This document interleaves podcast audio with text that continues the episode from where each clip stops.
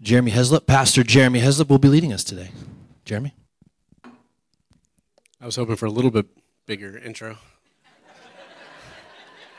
I mean, a little song or he's so great or, but that, nothing. That's just nothing. It's Jeremy, here you go. All right.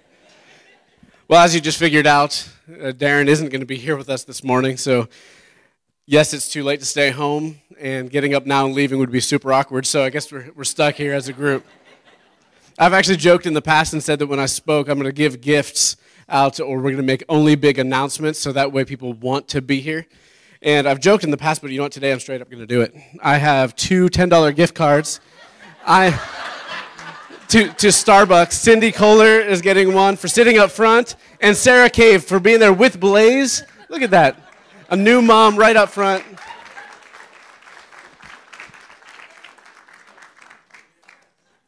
So there we go. So maybe that'll be my new thing anytime I speak.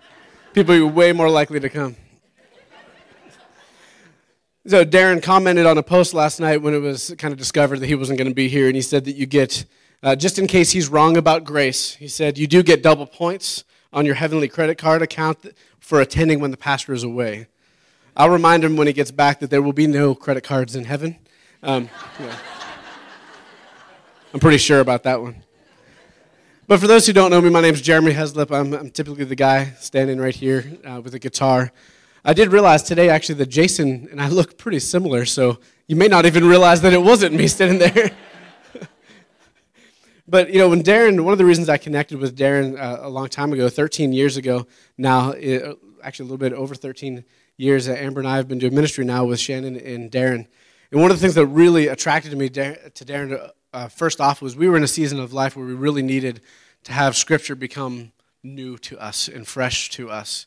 Uh, when we first got here, we were engaged and uh, we were about to be married, and, and, Darren and Shannon were a huge blessing to Amber and I, and we've been married now 12 years.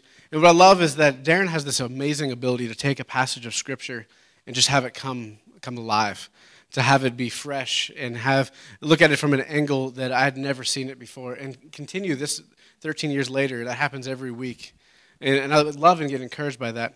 And one of the things that I love about coming here and being a part of this, this congregation.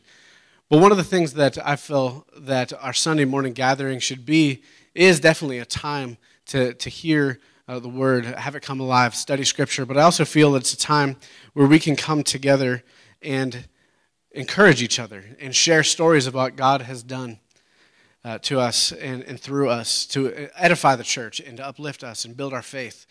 And this year, it's been an interesting year in the Heslop household. Darren's asked me to speak now a few times, and each time I've said no because I told him, I'm just going to be honest with you, I, I don't have the mental capacity. Uh, I'm completely exhausted, and I have no idea what I would even say. Um, and July 3rd is when we, we brought Lily home uh, from the hospital, in the last four months have been fun ish. and I've joked about it before in saying that she, she is a lot more vocal than Micah was in the first four months. But now that she has kind of turned a corner and, and she likes, the, likes us, and she smiles and, and laughs, and um, it's such a better experience. And, and, Micah is happy to, to have a little sister now, too. Uh, I say now because there was definitely a moment where we're sitting in, in the bathroom after his bath, and he, he goes, Lily go back in mommy's belly? Nobody. But the other day when Amber actually left the room and Lily was in the crib, Micah crawled in and was just laying with her, playing with her toes.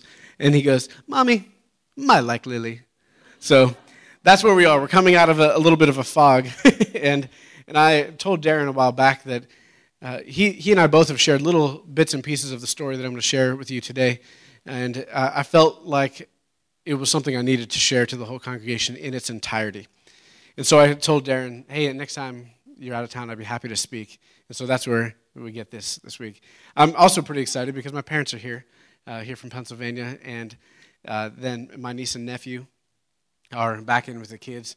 My brother-in-law had a major back surgery, spinal fusion surgery on Monday, so he was going to spend some time in the hospital. So uh, Jocelyn and Chase hopped in with Nana and Grandpa and came and, and joined us uh, this weekend. So it's exciting.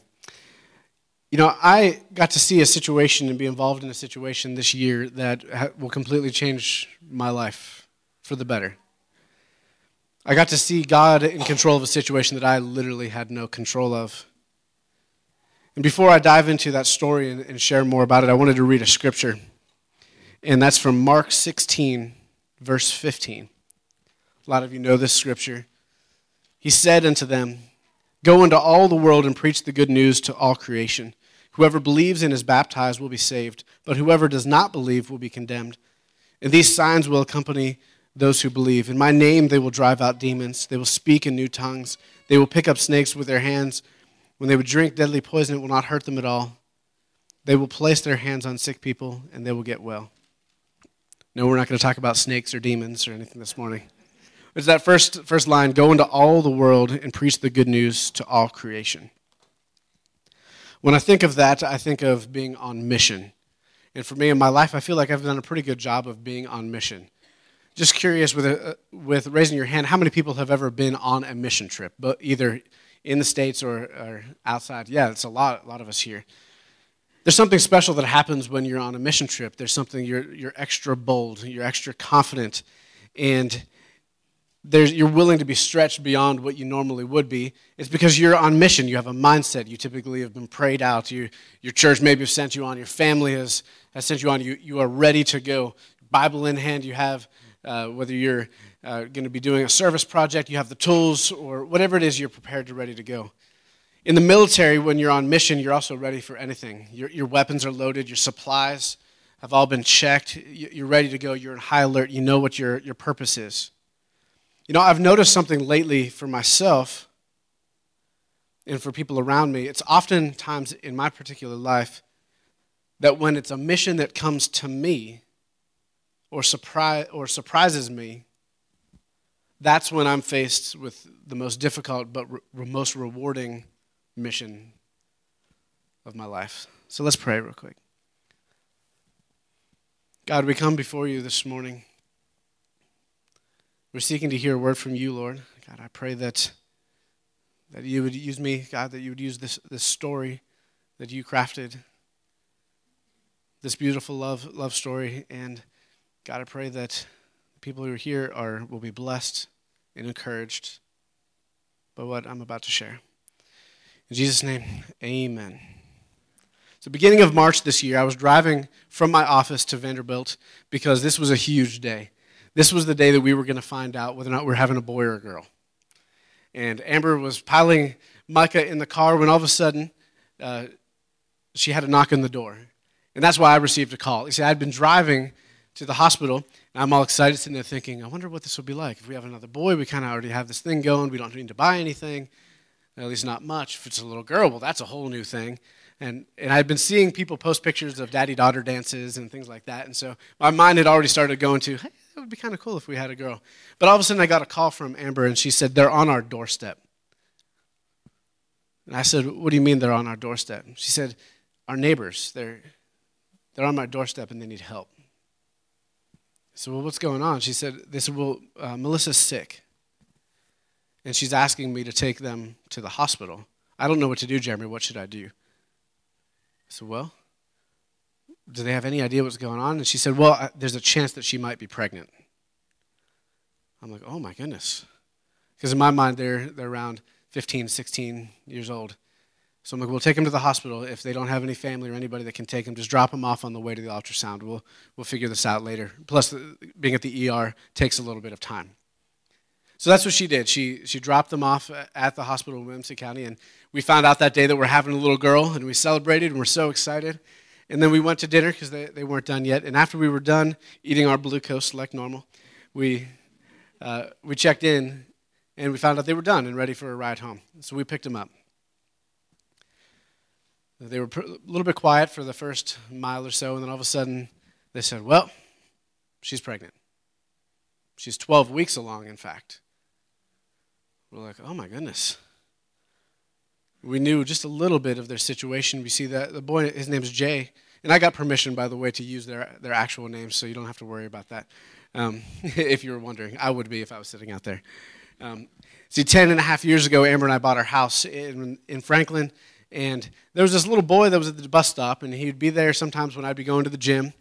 Uh, and sometimes he'd just be walking by. He'd have these random swords, just a lot, of, a lot of things little teen, teenage boys would do. They'd be playing out back, and he asked for permission to cut through our yard at times, and I, would let him, and he'd just randomly be around. And then uh, he started asking for rides, and I got the sense that his family wasn't uh, wasn't that great. But I started giving him rides to friends' houses and different places across town, and uh, from some of the things he would say, I'd always make, a, make sure that he emptied his pockets, make sure he didn't have any type of drugs or anything like that, because I'm not going to jail for taking a kid on a ride. But, but I started to learn a little bit about his family situation, and it was a broken home. Who he called mom and dad were actually grandma and grandpa. His mom hadn't been around. Uh, he actually doesn't even know what she looks like. It had been since he was six, he had never seen her. Found out that uh, Jay, really along this way, realized he's actually 19 years old and this just the family situation was was difficult. And I started seeing. I remember in high school, he was a real small guy, and I, I was sensitive to that because in high school I was pretty small. And I saw a couple times people picking on him at the bus stop. I saw a bigger kid grab his hat and chuck it on the you know along the, the grass, and so that I made sure that my time to the gym always corresponded to when they were there, and I made sure to point, say something to him so that way the other kids knew that he had a big friend. And I did notice, I'd watch out the window and I'd notice that those, that stopped pretty quickly. But in this moment, they were on our doorstep. And I'm sitting in the car realizing that it's a 19 and 20 year old couple who needed help. And they just found out, probably for them, the most horrifying news that they could ever experience. And I quickly I prayed, God, what should I do in the situation? And I did exactly the opposite of what they expected. I turned around when we parked and said, Congratulations. I know this wasn't planned, but you have a little baby growing inside of you, and that's something that's extremely special. Can you tell your family? No, no, no, no. We can't tell the family. They'll kick us out. They did kick us out last year, and we were homeless for a few months. At, at that point, I think they were 17 and 18 when they were homeless. They both had dropped out of school. Uh, found out uh, Melissa's situation, she didn't have anybody. That's why she lived at that house. So we left them and we said, hey, you know what? You're not alone. We're going to walk this journey with you. So why don't, why don't we take tonight and just to think about this and just, you, I know your brain has a lot that's going to process, but let's connect tomorrow. So over the next few days, we uncovered a lot about the situation. We found out uh, that they both had been in pretty abusive situations. Uh, especially uh, the girl Melissa had had a family member who went to jail actually for so much abuse to their, their family and to their girls, and so she was actually kind of on the run. That's why she hadn't didn't have a family to go to. It was pretty intense. We started learning more and more about their situation. Quickly, we also found out that they hadn't been eating. It had been two days since they had eaten. Now, I want to remind you that we're living in the middle of Franklin, in a nice neighborhood, two houses down uh, from us. They haven't eaten in two and a half days. So Amber and I started, started feeding them very quickly. And also we realized, well, this baby needs nutrition. So Amber got her really good, uh, the multivitamin for uh, the pregnancy and prenatal vitamin. And they were, they were just shocked right off from the very beginning. Oh my goodness, well, thank you very much. And then we started taking them to get some food. Because one thing that we knew very early on, and we've experienced this in countries like Haiti and Africa, is you can want to tell somebody something all day long, but if they haven't eaten in a few days, you give them meal, a meal, they're going to be in a lot better headspace to hear what you have to say, and they're going to be much more open to hear what you have to say. I had a conversation with, with Jay early on. I said, "What's your plan? What are you thinking?" And she, he's like, "Oh, I think we'll just we'll probably just get an abortion." And I felt like in my heart and my spirit, I felt like God just told me very specifically to tell him. And I looked at him and said, No, you're not. You are not going to abort this baby. And I could tell he was not expecting that. And I, and I, was like, and let me tell you why. And, and, we talked for a period of time. I talked about how if he does want to, to spend time with Melissa, if he wants long term, then that's the last thing he needs to do. Plus, this is a baby. This is not a fetus. This is not all these things that the world may tell you. This is a little baby. And I brought out the ultrasound and showed this is our ultrasound. This is our little girl. This is what you have growing in Melissa's uh, in her belly. And so he was like, oh, okay. Um, and then we just kind of left that. So Amber and I started learning a lot about them, but ultimately we started talking to them about adoption. And Melissa was very open to adoption uh, because she actually had been adopted.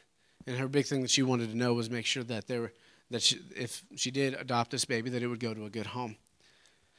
So what we did is we kept talking. We gave them the number. We did, I did some research to find out some different areas, and we came across Bethany Christian Services here in Nashville. It's a great organization for adoption, and we gave them the information and said, "You just need to call this number."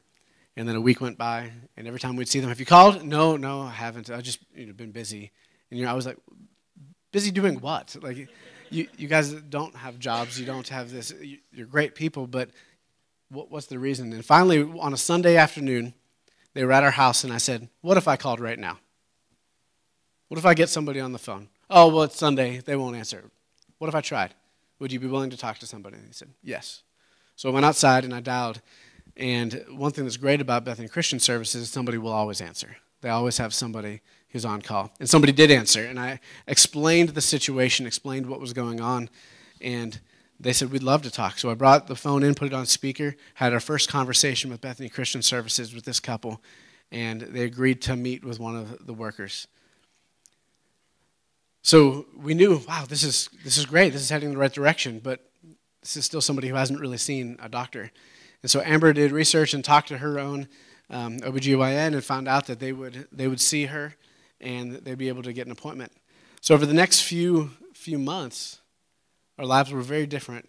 Quite often, we would be taking them to appointments. Amber, who's pregnant herself, who has a toddler, is taking, the, taking Melissa to ultrasounds. They found out she's having a little girl as well. Also, we started asking people to pray. And I started posting on the conduit forums. You guys might remember this. And, and people started donating some gift cards because we wanted to make sure that, uh, they had a refrigerator that was stocked with food. And that's been a huge blessing. We made sure that they got a phone because she didn't have a phone, and I wanted to make sure that if she needed help or if she needed to talk to somebody, that she had the ability to. So we made sure that she had a phone. In the middle of all of that, there was a, an opportunity for me to call the police after a domestic uh, issue happened at their house with somebody who had had too much alcohol. And one day I opened the door, and um, Melissa was on the doorstep just bawling her eyes out because somebody had hit her. And so I called the police, and what was pretty amazing that day is the answered right away. The dispatch sent, and I was pretty surprised to see wow, there's like five different police cars that all showed up for this one domestic violence. I found out the next day that it was because Jonathan Hobson, who comes here, was the dispatcher who answered the phone. And as soon as I said Jeremy Heslop, I was like, why didn't you tell me it was you? He's like, well, it's kind of a fine line. I don't really know if I'm supposed to, but also you needed help. So I made sure that you had help. I was like, yeah, like all of Franklin PD came to our neighborhood. But that's just example of one little, one little thing that happened. Even that, that time when Melissa spent the night on our couch, and actually in our extra bedroom, because Lily wasn't born yet, so we had an extra bedroom. And uh, she came to church with us the next day. It was really encouraged. It's the first time she'd been in church in a very, very long time. Amber would take her to, to, get shop, to go shopping to get some new clothes because things weren't fitting. Realized it was the first time in years that that had happened. Fast forward a little bit, July 3rd is when our little, little girl Lily was born. A couple days later, we're, we're going home. It's that Tuesday. And we go home, get settled. Amber's recovering. And our little baby is, is here. And at 3 o'clock in the morning, I'm actually changing Lily. And I look down and I have a missed phone call look down and think, hmm, why is Jay calling me at 3 o'clock in the morning? I should probably call him. So I call him and I start talking. If anybody's been around uh, a woman in labor, there is a very distinct sound that she makes, and the tone in her voice was very crystal clear as to what was going on. And I told Amber at 3:30 in the morning, I need to take them to the hospital. I think she's in labor. But Jeremy, she's only 28 weeks this is this is pretty intense. What, what are we going to do? I, I don't know, but I'm going to take her to the hospital.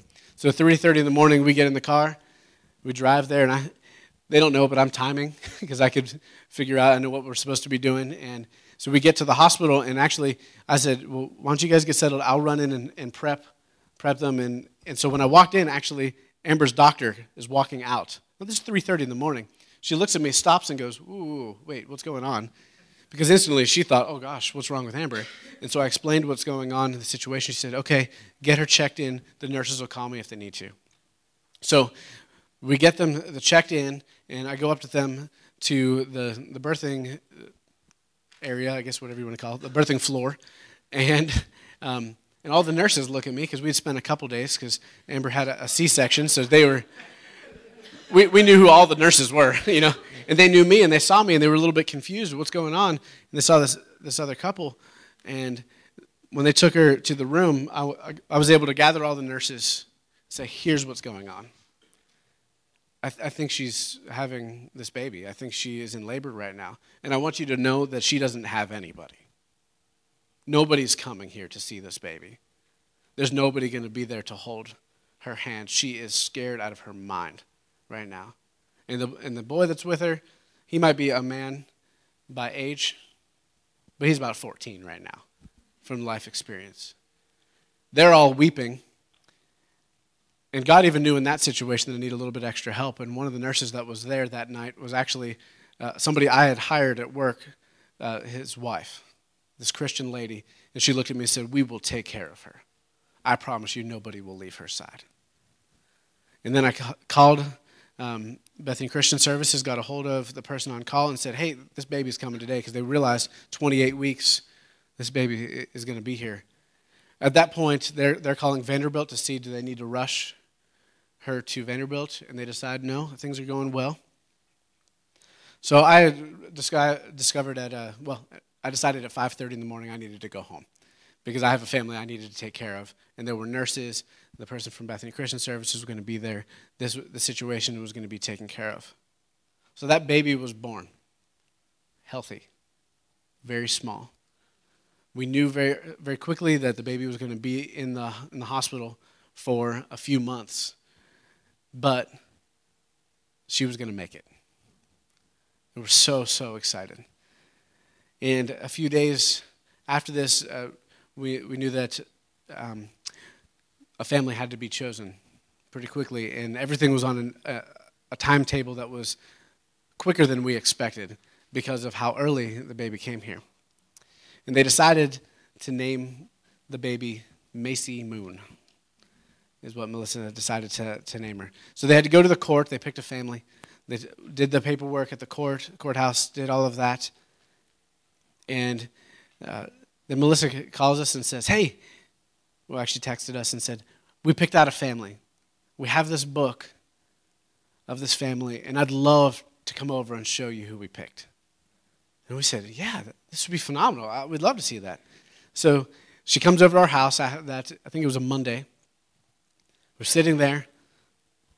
She's looking through the pictures with Amber, and I walk over to look at the pictures, and all at once I felt like somebody just hit me in the gut.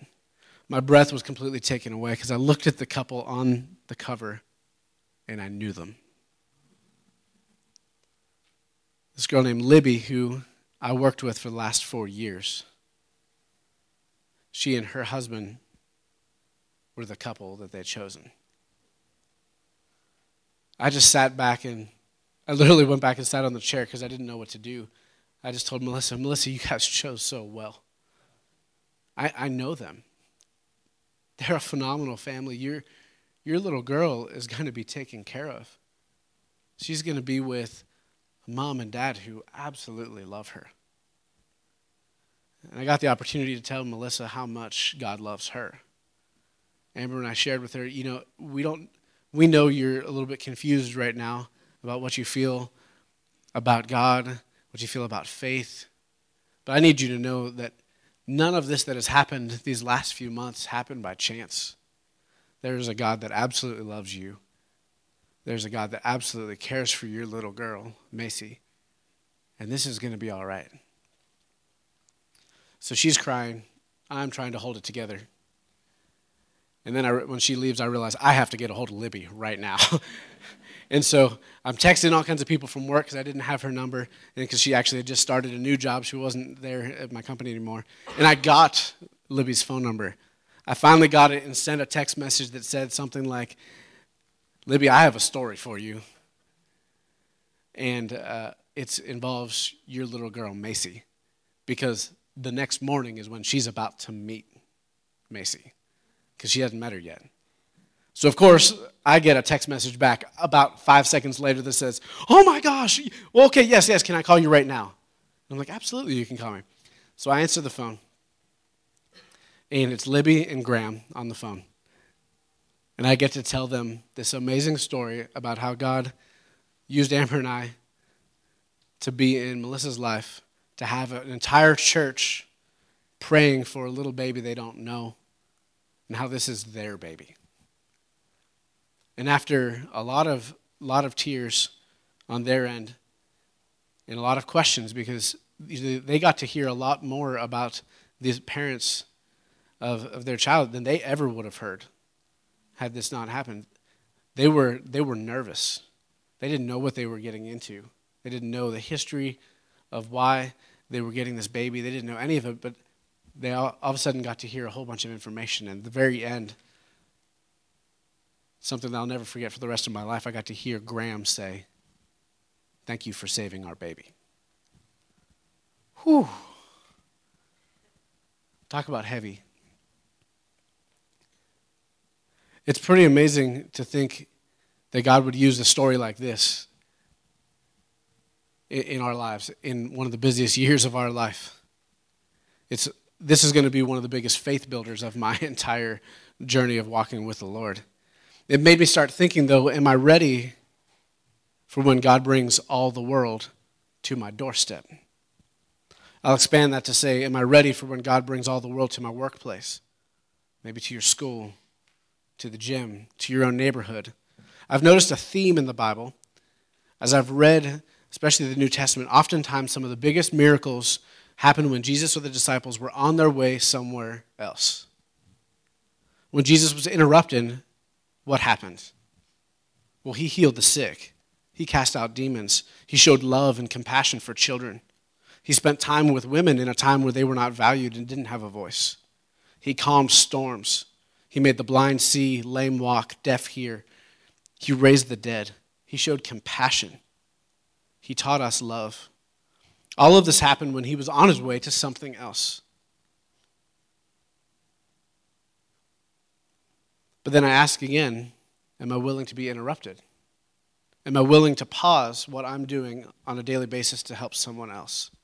I'd like to say that always the answer is yes, but the truth is it's not. I mean, how mad do we get when somebody cuts us off in traffic and I wanted to be in this lane and I wanted to be here and no, that's we get interrupted. Or when the waiter brings the wrong meal or it's not cooked exactly how you asked. It's those little things that interrupt us where we just we get to test that whether or not we're willing to be interrupted. A friend of mine from work, his name's Brent Long, he shared with our team a story that he walked through years ago. In uh, he walked through a three and a half month period of time in 2005 with a homeless guy named Jeremiah. Brent and his family poured into Jeremiah in so many different ways. It was so intense for a three and a half month period of time. And then one day, Brent dropped off Jeremiah and never saw him again. He says, still to this day, he, he still is always looking for Jeremiah because he wants to find him. But he said that God shared with him five things that Brent calls his five lessons that he learns from Jeremiah. Here, there's five. I think it applies to the stories like what I'm talking about and the idea of whether or not we're willing to hear from God or let our pattern be interrupted. One is listen to their heart without judgment. Two, love them for their needs. Three is lend a helping hand. Four, lead them to a known solution. And five is to lock them into a lasting relationship. You see, listen to their heart without judgment because their judgment is a natural thing. Most people have the judgment thing great. We're going to judge them for what they did. Even in the situation that we dealt with, the first thing you want to be like is, oh, well, why did you guys do this? We didn't know until later that a doctor had told Melissa that she'll never have a baby. I'm like, oh, okay, well, that explains a little bit here. It's hard to not judge someone. Love them for their needs. Because most people have needs, especially if they're coming to you. There's something specific that's a need. Lend a helping hand. Just being there, giving a ride, having a conversation is helping a hand, giving a helping hand. Lead them to a known solution. There are absolutely practical solutions, oftentimes, for situations we're around. In the story that I shared, that was Bethany Christian Services. That was a practical solution. But locking them into a lasting relationship, you see, that's Christ. Pointing them to Christ, the reason why we're helping, the reason that we're involved in the situation is because we have someone who loves us unconditionally. You know, one of the things that Brent said was, I can't force them into that part, that relationship. We all need Christ to be involved. And He's very much our known solution, too, but we can't force them into anything. That's actually a pretty freeing thing for me, is knowing that it's not up to me to save someone. I don't have the power to do that. But I sure can share with them my experience. I can introduce them to the Lord. So I started thinking about, practically speaking, how can we prepare ourselves to be ready for when God brings the mission field to our door? And I thought of three things. The first thing is be prepared. I heard a leader at my office say once that says, when it comes to being prepared for leadership, if you're waiting for an opportunity to become ready, you've already missed it. The more prepared we are, the more that we're going to be able to help. I was not prepared to handle this situation. Amber and I were not prepared to dive into their lives today. But you know what? There are some people who, who were. Darren was a huge resource of, of how to connect with, with people and what to do. Uh, Lynn Simpson was fantastic at pointing. She works with a, a crisis pregnancy center here in town, and she had some ideas. And we were able to find the idea of what we should do pretty quickly. It's not just being prepared, but the second thing is being aware being aware is something that I think for most of us is actually extremely difficult. A few weeks ago, I got to be a part of a two and a half day uh, advanced handgun tactical training course, which was every bit as awesome and manly as you th- thought it could be. Um, but one of the things that the instructor taught us was that there's four different levels of alertness and awareness. There's condition white, condition yellow, condition orange, and condition red. See, most people walk around in condition white. They're completely unaware of anything that's going on around them. They're just going on with their day. They're just sitting there. They go to job, they go to work. They, when they're driving, they're probably texting. They have no idea what's happening around them. Then there's condition yellow, which is just you're aware. You can see what's going on. You know how many people are in here. You have an idea of where the exits are in a practical sense for the situation. There's condition orange, which is there's something out of the ordinary, there's something that's wrong. There's some part of the situation that probably needs dealt with. And then there's condition red, where you are actually engaged in some kind of activity. In our course, that was when you are involved in some kind of uh, a gunfight. There's physical, there's something that's happening. But one of the things that he taught us was that you should always walk around in life in condition yellow. You should be aware of what's going on. Because so much happens in condition yellow that determines whether or not it turns to condition orange or red, or you're able to see what happens around us. In condition yellows, you can see that person who comes in that's a little bit, seems a little bit unstable, and you get the opportunity to talk to them and engage with them because you don't know what they're about to do. You have the opportunity to just call out something that seems out of, out of the ordinary and in, in the military and police, that's something that they taught quite a bit of trying to figure out how to stop a situation before it's ever a situation. When I think about condition yellow, being alert and being ready, I think about that's the way that we should actually be with our faith and our walk with Christ. We should always be alert, always looking for what the enemy might bring our way, always be ready to jump into action if needed. You see, if most of those situations can be stopped or avoided in condition yellow, then if we're there, we get the opportunity to stop something or, or, or be the unsung hero. He also said something, just as a little side note that I, will never forget. He said, There's no, no shame in running away in a situation. And I, I was different in the course of being in a handgun class He said, There's no, nothing wrong with seeing a situation that feels weird and grabbing your family and leaving that situation. And I started thinking about that in the last few weeks because he talked about a situation where he was driving to a mall and he saw two guys with big, huge, over, oversized um, coats and hoodies and kind of a duffel bag walking into the mall. And he said, That's not that weird, except for it was like 90 degrees. And he said, You know what? I think I'm going to keep driving today.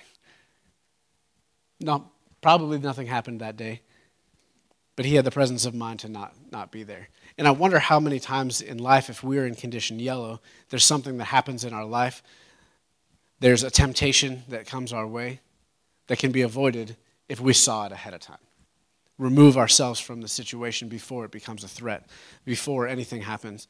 It's not fleeing as much as it is strategy. So we talked about being prepared, being aware. And the third thing is being willing. You see, our lives are so, so busy. We all have so much going on that we don't need something extra. But if we are willing, we're able to slow ourselves down. We're able to, to listen. We're more likely to pray. And we're just more willing to say yes. I hope that those three be prepared, be aware, and be willing are things that we can all say that yes, we are willing to do. Darren has been speaking a lot about how, as a church, we've done a fantastic job with global mission. And he's challenged us within the next year to really concentrate our, in stepping up in our local communities, of looking to see what we can do with what's around us in our own uh, homes, in our neighborhoods, in our workplaces, right even just around here within the church, what can we do? I pray that the story that I shared with you this morning is an encouragement. It has been for me. It's been a huge, huge faith builder. I didn't share this to, to brag about uh, how Amber and I have been involved in any way possible. Let me tell you that along this journey, we have not always had the best attitude. We were tired, we were frustrated, but the good news is that God uses every single one of us where we are. Not because we have it all figured out, but because He loves us enough to give us the opportunity to serve. So, uh, in closing today, I wanted to ask a question Are you ready in case going into all the world just means simply willing to open the door to someone who's standing on your doorstep? If the answer is no, I challenge you this week to search your heart and to find out what you need to do to make yourself ready. If you're willing to say yes, every once in a while, you get to be a part of something like the story I shared with you. And I'd like to introduce you guys to Macy Moon Howell and her family.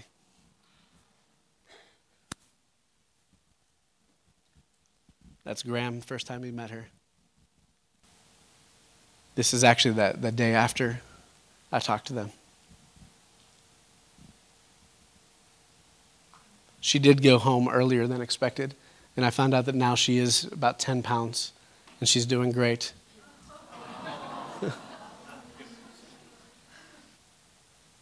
Isn't that a beautiful little family?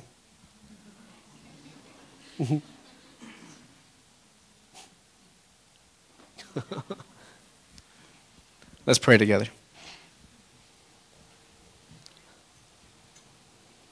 God, I thank you for the opportunity to be a part of an amazing story. I thank you for Macy Moon. I thank you for the love that she's already felt. God, I thank you for the journey that you're going to take her on in life. God, I pray for Graham and Libby. As parents, God, that you would use them to challenge her, to teach her, to show her love. God, we thank you for Melissa and Jay being willing to give this cute little baby up for adoption. God, thank you for saving this little baby. God, thank you for writing the story in every single one of our lives that's so much bigger than us. God, thank you that there are stories like this story with Macy and others all over the world that are so much bigger than anything that we could ever draw up. God, thank you for being in the details. God, for loving us where we are. God, as I pray this morning and as we sit here and we challenge ourselves to be ready and prepared and willing, God, I pray that you would bring us opportunities. God, that when going into all the world, standing at our doorsteps, God, that we are ready, we are prepared. Hearts are ready to hear, hear you, God, to follow you. And God, as a church, would you give us more and more opportunities to love each other, to love this community, to love our neighbors, to love our coworkers, and our families, God. Would you lead and guide us? And God, would you continue to be with Darren this week as he's in Israel? God, would you give him revelation? God, would you give him new word? Would you give him visions? God, would you give him rest? We thank you for this opportunity, for what it means for him personally, for us as a church as well. Would you keep him safe, God, and would you give them lots of opportunities to bless people along the way? And God, would you go before us this week? Would we find you in the little things, God? And would we, find moments to hear you? And would we find rest in that? We ask our things in the mighty name of Jesus. Amen.